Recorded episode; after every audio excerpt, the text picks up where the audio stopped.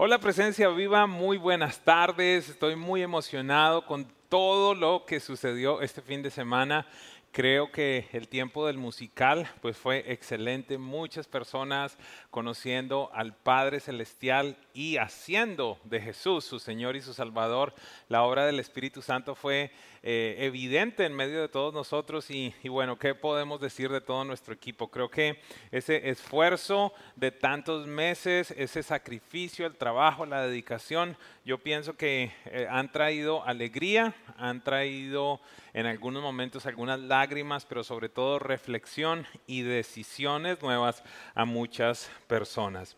Y precisamente estábamos hablando de cómo olvidar el pasado y abrazar el futuro. De alguna manera como despedir las cosas viejas y decirle hola a lo nuevo. Ese era el, propósito fundamental de todo lo que se hizo en esta obra. Y yo quiero unirme de alguna manera a este mismo propósito y tratar de traer algún tipo de herramientas prácticas para que puedas analizar ciertas áreas de tu vida y sobre todas las cosas dejar atrás el pasado y abrazar el futuro.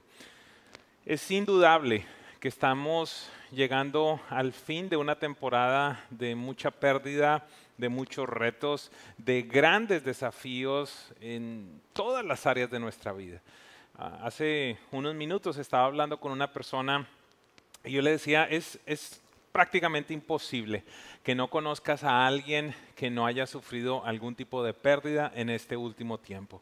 Y sí, evidentemente eh, ha, sido, ha sido un tiempo muy difícil a nivel personal, eh, posiblemente algunos de ustedes lo saben, hemos tenido pérdidas.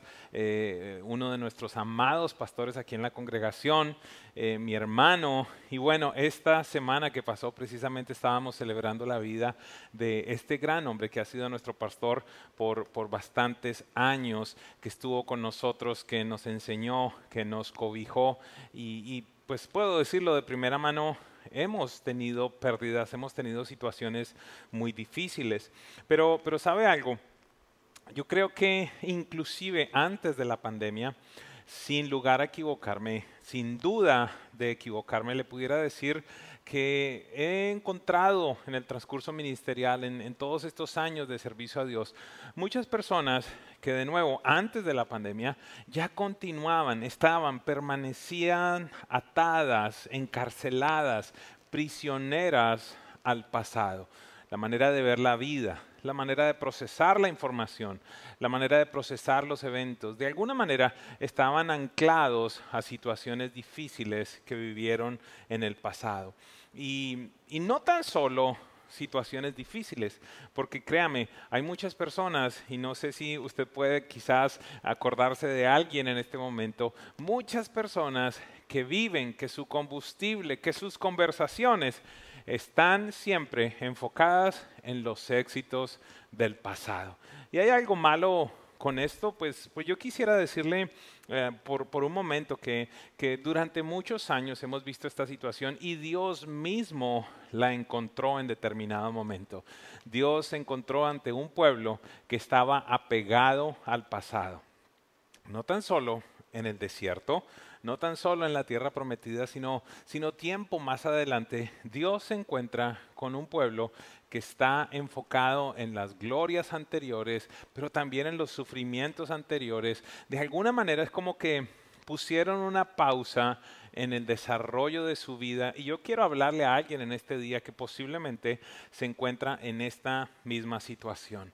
Hay algunas personas que, pusieron literalmente, como allí cuando usted congela la imagen de una película porque va a contestar una llamada o va a servirse un vaso con agua y todo quedó paralizado. Y posiblemente continuaste envejeciendo, ahora ya no tienes cabello o lo tienes blanco, tienes unas libras de más, unas libras de menos, pero realmente por dentro, en tu ser interior, en tu manera de pensar, en tu manera de vivir, te quedaste estancado en el tiempo. Y, a esas personas yo quiero hablarles en este día. De nuevo, nuestro Padre Celestial encontró esa misma situación y por esa razón Él le dijo al pueblo de Israel lo siguiente. Acompáñeme por un momento a Isaías 43, 18 y 19 y voy a leer de la traducción en lenguaje actual. Dios hablándole a su pueblo amado, dice lo siguiente, y ahora, Dios le dice a su pueblo, no recuerden ni piensen más en las cosas del pasado. Voy a hacer énfasis en esto. Dios le dice a su pueblo, no recuerden ni piensen más en las cosas del pasado. Yo voy a hacer algo nuevo y ya he empezado a hacerlo. Estoy abriendo un camino en el desierto y haré brotar ríos en la tierra seca. Es interesante porque yo creo que a alguien Dios le está diciendo en este día exactamente lo mismo. No se acuerden de las cosas del pasado. Hay otra versión que dice ni siquiera las traigan a memoria porque estoy haciendo algo nuevo. Y en esta versión el Espíritu Santo allí pregunta, ¿no se dan cuenta? Ya empezó. Y yo pienso que muchos de nosotros nos encontramos exactamente en la misma condición. Y aquí yo quiero dejarte una frase para que reflexiones. Vivir en el pasado nubla el futuro que Dios tiene para ti. Y sí, es cierto, tu visión no es clara. ¿Por qué razón? Porque de alguna manera es como si tuvieras esos lentes que te hacen filtrar absolutamente todo por las experiencias del pasado. Yo quiero, quiero ser muy respetuoso ningún momento quiero dirigirme a ustedes y, decirle, mire, fue inválido o no sucedió o no se has exagerado. ¿Por, qué razón? Porque yo no pretendo minimizar lo que tú viviste. Yo no puedo decirte que no hubo dolor o que, o que no hubo traición o que no hubo pérdida o que no hubo un fracaso o que tus éxitos no fueron verdaderos. Pero lo que quiero decirte es que necesitamos aprender a gestionar correctamente el pasado para que entonces nos podamos enfocar de una manera clara y saludable hacia el futuro que Dios tiene para nosotros. De nuevo, hago énfasis en algo. Si no gestionas correctamente el pasado, estará regresando una y otra vez y otra vez y otra vez a eventos, a personas, a circunstancias que no te van a decir absolutamente nada nuevo. ¿Alguien pudiera preguntar, ¿y qué significa gestionar? Deme unos minutos y voy a tratar de explicarle por qué le digo eso. Así que, haciendo énfasis en algo, el pasado no tiene nada nuevo que decirte. Alguien pudiera pensar, pero pero hay cosas buenas en el pasado. Dios mismo en algunos momentos le dijo al pueblo de Israel que recordaran las cosas, que hicieran memoriales, que hicieran, que establecieran algunas piedras para que no se olvidaran. Y yo quiero decirte, esta es una realidad. Sí, nosotros debemos construir, aprender del pasado, recordar aquellas cosas, recordar esas lecciones y no volver a repetir muchas de las cosas. Eh, eh, escuchaba una frase que siempre me ha gustado mucho y decía, el que no conoce conoce la historia está condenado a repetirla. Y sí, es una realidad. El punto entonces, ¿cuál es? Que, que visitemos correctamente estos eventos del pasado que podamos eh, clarificar qué sucedió, cómo sucedió, aprender y entonces continuar adelante. A eso me refiero con gestionar correctamente el pasado. Quiero compartir con ustedes tres puntos eh, que espero les puedan ayudar en este tiempo. Estamos en un momento perfecto, el fin del año, pero no necesitas llegar al 31 de diciembre para hacer resoluciones o empezar nuevas cosas. Lo puedes hacer el día de hoy y esa es mi oración. Así que quiero compartir tres cosas en esta tarde con ustedes. Número uno, y es muy importante, Número uno, el pasado no puede ser modificado, pero sí lo puedes interpretar correctamente. Voy a volver a repetir esto. El pasado no lo podemos modificar, pero sí lo podemos interpretar correctamente. Mire lo que dice Proverbios 23.7. Voy a leer de la Biblia de las Américas y la primera parte del versículo dice lo siguiente. Pues como el hombre piensa dentro de sí, así es. Pues como piensa dentro de sí, así es. ¿Sabe?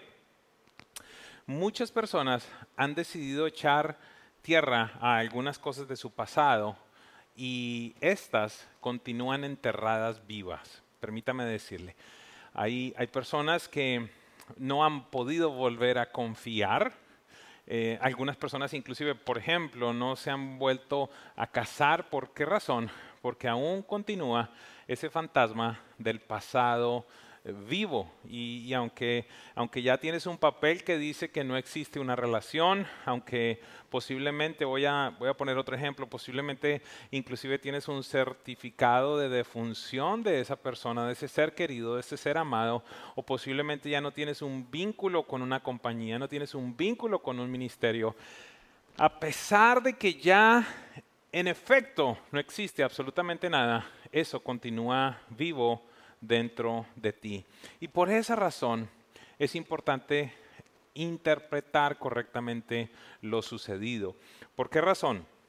Porque en tanto no se perdone, por ejemplo, en tanto no se entienda, no se comprenda, no se reconozca lo que sucedió verdaderamente, y a esto me refiero con la palabra gestionar, tu pasado te mantendrá atado. Quiero, quiero darle un ejemplo. Ah, y algunas veces he compartido respecto a una circunstancia. Quizás yo tenía dos años, dos años y medio, cuando fui con mi hermano y con mi papá a un mercado.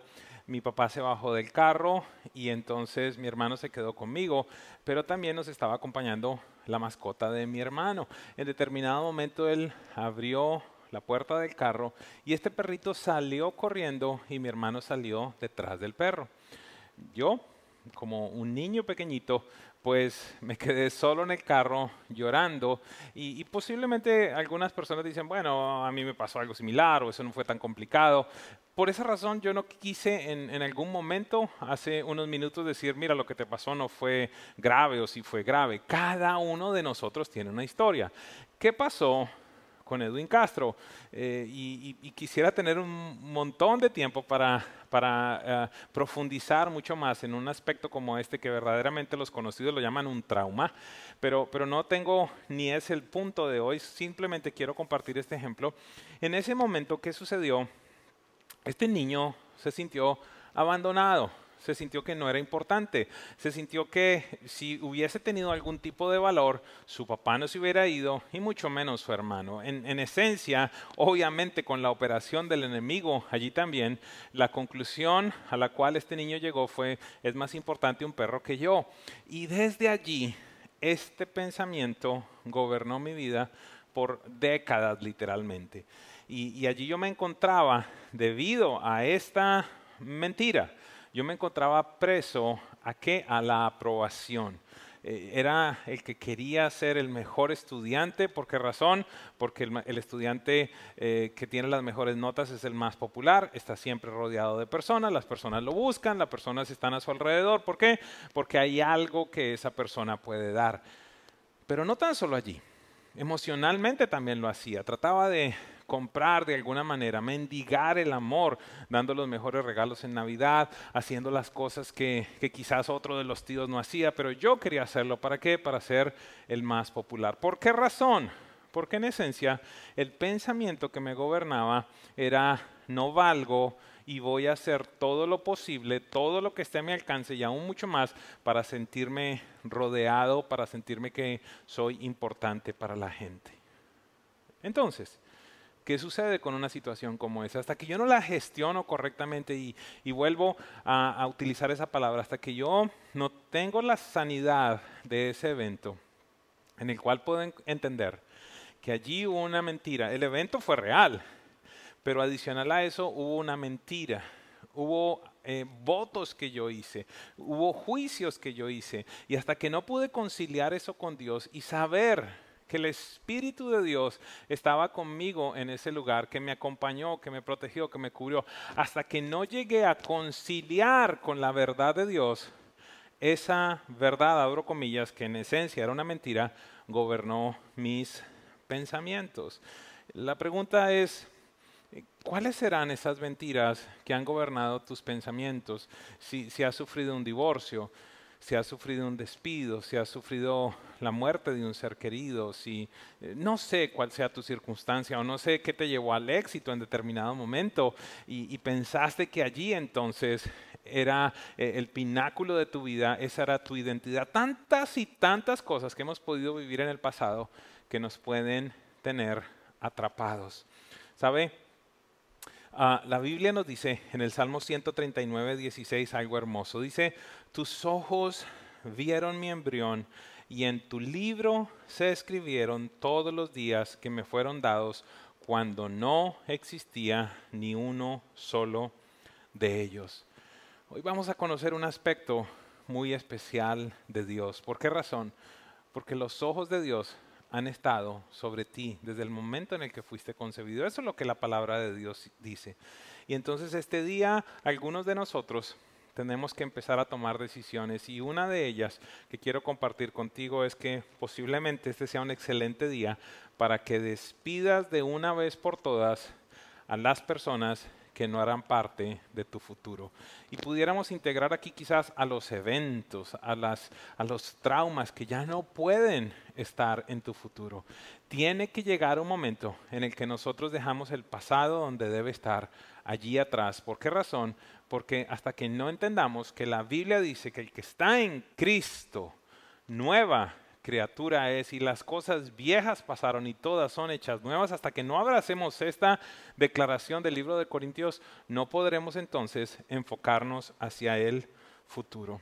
El punto número dos que quiero compartir contigo en este día es, Dios nunca ha perdido el control.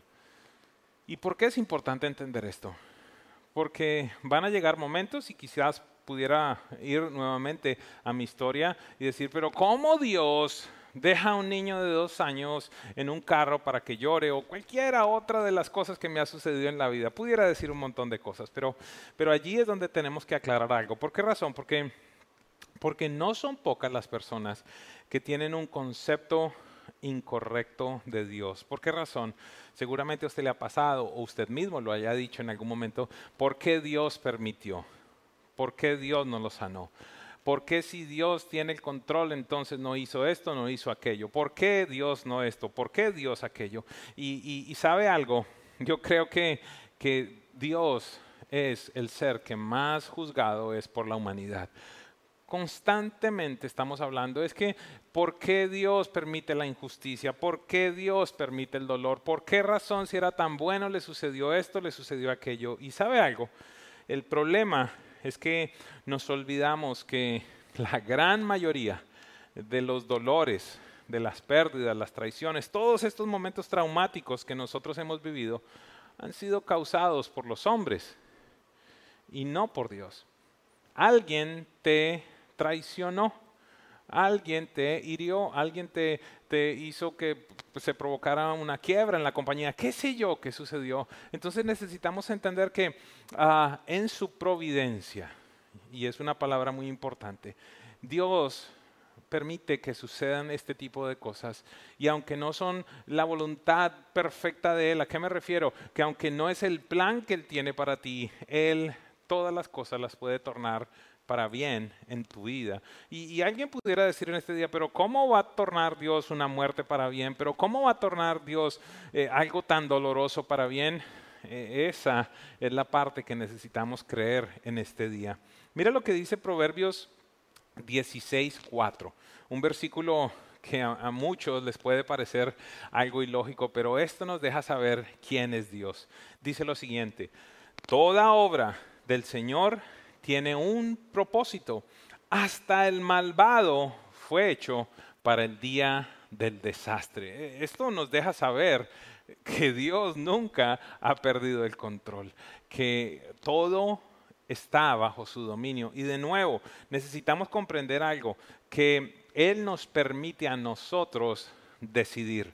Esas personas que causaron daño en tu vida tomaron una decisión y Dios nunca va a ir por encima de esto. Inclusive, para hacerte muy claro, Dios ni siquiera va a obligarte a ti a que lo escojas, a que lo ames. ¿Sabes? Muchas veces la gente dice, las personas van al infierno por sus pecados y esto no es cierto. ¿A qué me refiero? Verdaderamente las personas van al infierno por no aceptar el regalo de Dios, porque Jesucristo pagó por el pecado de toda la humanidad. Lo único que nosotros tenemos que hacer es aceptar ese regalo. Así que si ni siquiera Él nos obliga a amarlo y a aceptarlo, tampoco nos va a obligar a que no hagamos cosas que en determinado momento pueden causar daño. Todos nosotros nos hemos equivocado. Yo creo que usted se puede identificar conmigo. Ah, no han sido pocos los momentos en los cuales estoy eh, saliendo de un momento en el que tuve alguna situación con mi hija, alguna situación con mi esposa, alguna situación con alguno de los eh, empleados de la iglesia, de mis compañeros de trabajo, en la que yo digo, wow, hubiese podido hacerlo de una mejor manera. Entonces, ¿a dónde voy con todo esto? Algunas personas han responsabilizado a Dios por cosas que verdaderamente tienen que ver con la voluntad humana. Muy por encima de eso, hoy quiero que recuerdes algo. Hoy quiero que recuerdes lo que dice el libro de Romanos, capítulo 8 y versículo 28. Ahora bien, sabemos que Dios dispone todas las cosas para el bien de quienes lo aman, los que han sido llamados de acuerdo con su propósito. Hoy tenemos que comprender que Dios no volteó su mirada en ese momento de tu dolor, en ese momento de lo que sea que hoy Dios te está hablando. No sé cuál es tu situación. Dios continuó, como siempre ha estado, en el trono, gobernando, reinando. Pero sí, existen momentos en los cuales algunos dolores son causados son reales, como, como yo tuve dolores, como tú has tenido dolores, pero el enemigo ha tratado de mentirte y de mentirme como me lo hizo creer por muchos años, que Dios no era bueno, que Dios no me cuidó, que Dios no me protegió. Amados, la voluntad del hombre nunca va a ser quebrantada por Dios. Tú decides amarlo tú decides rechazarlo. La humanidad decide amarlo, la humanidad decide rechazarlo. Y por esa razón, en este día, necesito que comprendas, personas en tu pasado tomaron decisiones que han afectado tu vida. Hoy es el momento para que tú puedas conciliar, decir, ¿sabes qué, Señor? Esto fue una realidad, pero tú continúas siendo bueno, tú continúas siendo fiel y voy a proseguir a ese futuro que tienes preparado para mí. Y en esencia, ese es el punto número tres que quiero compartir con ustedes en este día. Tú construyes el futuro. Y aquí quiero hablar respecto a otro concepto incorrecto que muchas personas tienen. ¿Y cuál es ese, concepto? Es que eh, las personas se ven como si fueran marionetas que ya tienen un destino establecido. Y si lo unimos al punto anterior, necesitamos comprender que Dios te permite a ti decidir. Dios te permite a ti decidir con, quién te vas a casar. Por ejemplo, hay, hay tantas, tantas y tantas personas que me han dicho, es que yo quiero saber si ella es la mujer de Dios para mí. Y en muchas muchachas me dicen, es que quiero saber si Él es el hombre de Dios para mí. Yo quiero decirte algo, no existe tal cosa como el hombre de Dios para ti, la mujer de Dios para ti. Porque imaginémonos por un momento, y, voy a usar mi caso personal. Mi esposa se llama Maribel. Imagínense que por alguna razón yo me tenía que casar con una mujer que se llama Claudia. Y, y, esa era la mujer de Dios para mí, pero resulta que me gustó Maribel. Y, yo empecé a tratar de conquistar a Maribel, pero Maribel se tenía que ah, casar con alguien que se llama, qué sé yo, eh, Felipe. Y entonces resulta que el plan de Dios perfecto era Maribel con Felipe y Edwin con Claudia, pero en algún momento Maribel y Edwin se enamoraron y entonces se casaron y, y empezaron a vivir su vida juntos. Y entonces ahora, ¿qué sucedió con estos otros dos personajes? ¿Qué pasó con Claudia? ¿Qué pasó con Felipe? Ahora entonces se van a casar con, con Andrea, con Roberto, con quien sea. Entonces, solamente por la equivocación mía se arruinó la historia de la humanidad.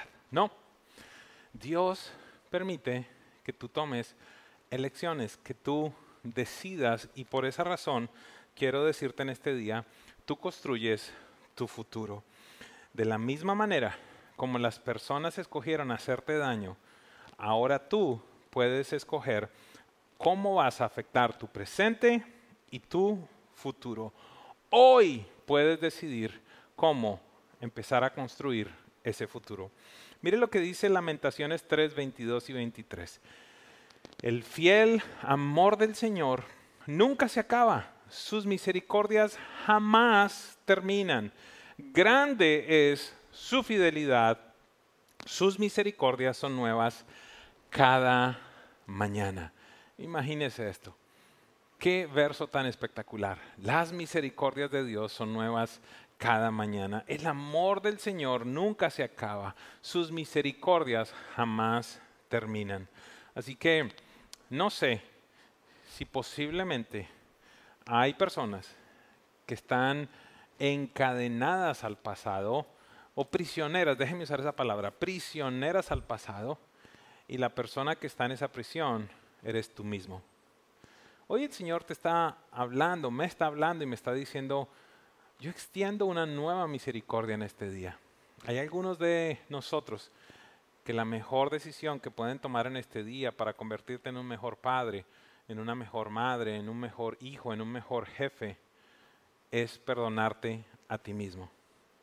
No sé qué cosas viviste, no sé qué situaciones enfrentaste en determinado momento, pero posiblemente tu agresor no, no fue un tercero, eh, pueden existir mujeres y, hombres también en este momento que, y, lo entiendo por el Espíritu Santo, que aún se culpan por los abortos que hicieron o que mandaron hacer en algún momento. Algunos quizás con vidas violentas, posiblemente asesinatos o delincuencia o, o infidelidades. Yo no sé cuál es tu pasado, pero hoy quiero decirte, las misericordias de Dios son nuevas para nosotros cada mañana. Hay un par de versos con los cuales quiero finalizar en este día que creo serán de instrucción y serán importantes para alguien. Proverbios 4:25 dice, pon la mirada en lo que tienes delante, fija la vista en lo que está frente a ti. Recuerdan, el principio Dios nos dijo, no se acuerden de las cosas del pasado, no las traigan a memoria. Estoy por hacer algo nuevo y ya comenzó. Y ahora Salomón nos está diciendo, pon, pon tu mirada en lo que está al frente tuyo, pon tu mirada en, en el futuro que Dios tiene diseñado para ti, que Él espera, pero finalmente tú tomas la decisión. Y en ese futuro, no traigas a esos pasajeros del pasado. Dios le tuvo que decir esto al pueblo de Israel. Deuteronomio 30, 19. Dios dice algo que es muy profundo, es muy fuerte y yo quiero en este día, de parte de Dios, decírselo a alguien, decírselo a presencia viva. Hoy pongo al cielo y a la tierra por testigos contra ti, de que te he dado a elegir entre la vida y la muerte, entre la bendición y la maldición. Elige pues la vida para que vivan tú y tus descendientes. Tus decisiones de hoy indudablemente afectarán el futuro de tu familia si continúas, si decides en este día continuar viviendo en resentimiento, en falta de perdón, en odio, con esta mentalidad de víctima, mire, esto es de las cosas con las que yo he tenido que sufrir, lidiar en carne propia. En algunos momentos el Espíritu Santo me tiene que decir, hey, ya no eres víctima. ¿Por qué razón? Porque eh, la conmiseración, el tema de, ay, pobrecito yo, ¿sabes algo? No. Eres una nueva criatura. El Padre dio a su Hijo. El Hijo se entregó para que tú puedas ser una nueva criatura. Hoy es el día para que dejemos atrás ese pasado. Sí, visítalo para conciliarlo, para que el Espíritu Santo te deje saber qué sucedió, cómo pasó, pero ya, guárdalo. Y entonces empieza a escribir una nueva historia. Proverbios 18:21 nos dice nuevamente el escritor, en la lengua hay poder de vida y de muerte. Quienes la aman comerán de su fruto. ¿Qué vas a empezar a hablar a partir de este vida? ¿Qué es lo que tú vas a escoger decir? ¿Qué es lo que vas a escoger pensar? Recuerda lo que dice el libro de Proverbios, como el hombre piensa, así es. Yo quiero invitarte a algo. ¿Qué, te parece si, no, no, no esperes al primero de enero, ¿Qué, ¿qué, te parece si empiezas a leer la palabra de Dios? Si la empiezas a memorizar, si empiezas a hablar esa palabra, a declarar esa palabra, a orar esa palabra, a estudiar esa palabra, a cantar esa palabra. Yo te prometo que empezarás a construir un futuro totalmente diferente para ti y para tu familia. Así que este es un día para tomar decisiones. Y, permítame utilizar estas palabras para empezar a diseñar, a construir, posiblemente a soñar en un futuro diferente. Y, eso lo empiezas a hacer con palabras, pero para que salgan esas palabras, primeramente tiene que llegar a una conclusión en tu mente. Las cosas han cambiado. Es tu decisión empezar una nueva etapa, un nuevo capítulo en tu vida. Y por esa razón, sí, invitamos a decirle adiós al pasado y a decirle hola a ese futuro. Ese futuro que, sabemos que el Padre tiene planes, planes que son de bienestar y no de calamidad, pero tú necesitas abrazarlos, necesitas encaminarte hacia esos planes. Iglesia, recuerda lo que el libro de Hebreos, capítulo 13, versículo 8 nos dice. Jesucristo es el mismo ayer, hoy y por los siglos de los siglos. Él estuvo en ese momento de tu dolor, de tu éxito, de tu pérdida, de tu alegría, está hoy en medio de nosotros, pero también nos garantiza que estará en ese tiempo por venir. ¿Qué decides hacer en este día? Como el pueblo de Israel, Dios nos está diciendo, escojan entre la vida o la muerte la bendición o la maldición. Ah, yo quiero tomar una decisión. Quiero agradecer a Dios por mi pasado. Quiero agradecer a Dios por mi pastor que hoy está en el trono de Dios. Quiero agradecer a Dios por la vida de mi hermano Germán que está hoy disfrutando con mamá, con el pastor Omar. Quiero disfrutar a Dios por la gente que estuvo pero que ya no está. Quiero decirle, Señor, gracias porque fueron un regalo para mi vida por esa temporada. Posiblemente yo lo, lo he sido para muchas personas, pero ahora quiero mirar con expectativa y decirle, Señor, recibo. Recibo a todas estas personas, a las relaciones, a los negocios, a todo lo que tú tienes para mí en el tiempo por venir. Y decide creer que el Padre Celestial tiene, una vez más lo repito, planes de bendición y no de calamidad para darte un futuro y una esperanza. Permíteme orar por ti en este día. Padre Celestial, yo quiero darte gracias por tus planes y propósitos perfectos, Señor. Gracias porque nunca has perdido el control. Gracias porque puedo entender, puedo reconocer que tú siempre estuviste allí. Señor, oro por toda persona que hasta este día había estado prisionera quizás del pasado, de dolores, de traumas, con resentimiento, con amargura, por cosas que fueron verdaderas, Dios que fueron válidas, pero que tienen que estar en el pasado. En este día, Señor, oro por ellos pidiendo que les dé la capacidad, Dios, de gestionar correctamente esos momentos. Espíritu Santo, muéstrales tu obra, muéstrales tu presencia en medio del dolor, en medio del trauma, en medio de lo difícil de las circunstancias. Señor, hoy tomamos la decisión inclusive de dejar atrás los éxitos, aquellas cosas, aquellas glorias del pasado. Porque algunas veces, Señor, también nublan la vista, nuestra visión hacia el futuro. Señor, creemos que eres un Padre bueno.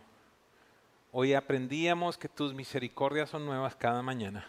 Y por esa razón, Dios, te pido que lo que tienes para esta temporada, Señor, yo lo pueda ver lo pueda abrazar, pueda tomar las decisiones correctas, que, que se acerquen mucho más hacia esos planes preciosos que tú, Señor, has tenido desde siempre para nosotros.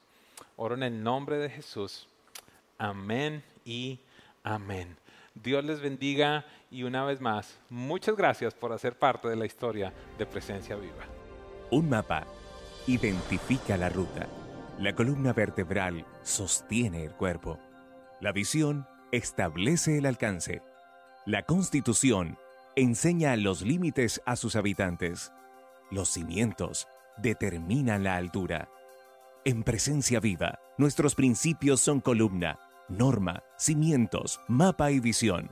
En otras palabras, gracias a que somos equipados para una vida sobrenatural, podemos vivir según el diseño de Dios, quien nos invita a promover una nueva cultura caracterizada por tenemos mentalidad generacional. La mente de nuestro Dios es generacional. Sus planes incluyen a nuestra descendencia. Somos emprendedores. Una influencia que se extiende por medio de iniciativas que responden a las necesidades del mundo actual. Somos alegres. No porque todo esté perfecto, sino porque sabemos que Dios es soberano y nunca pierde el control. Hacemos las cosas con excelencia.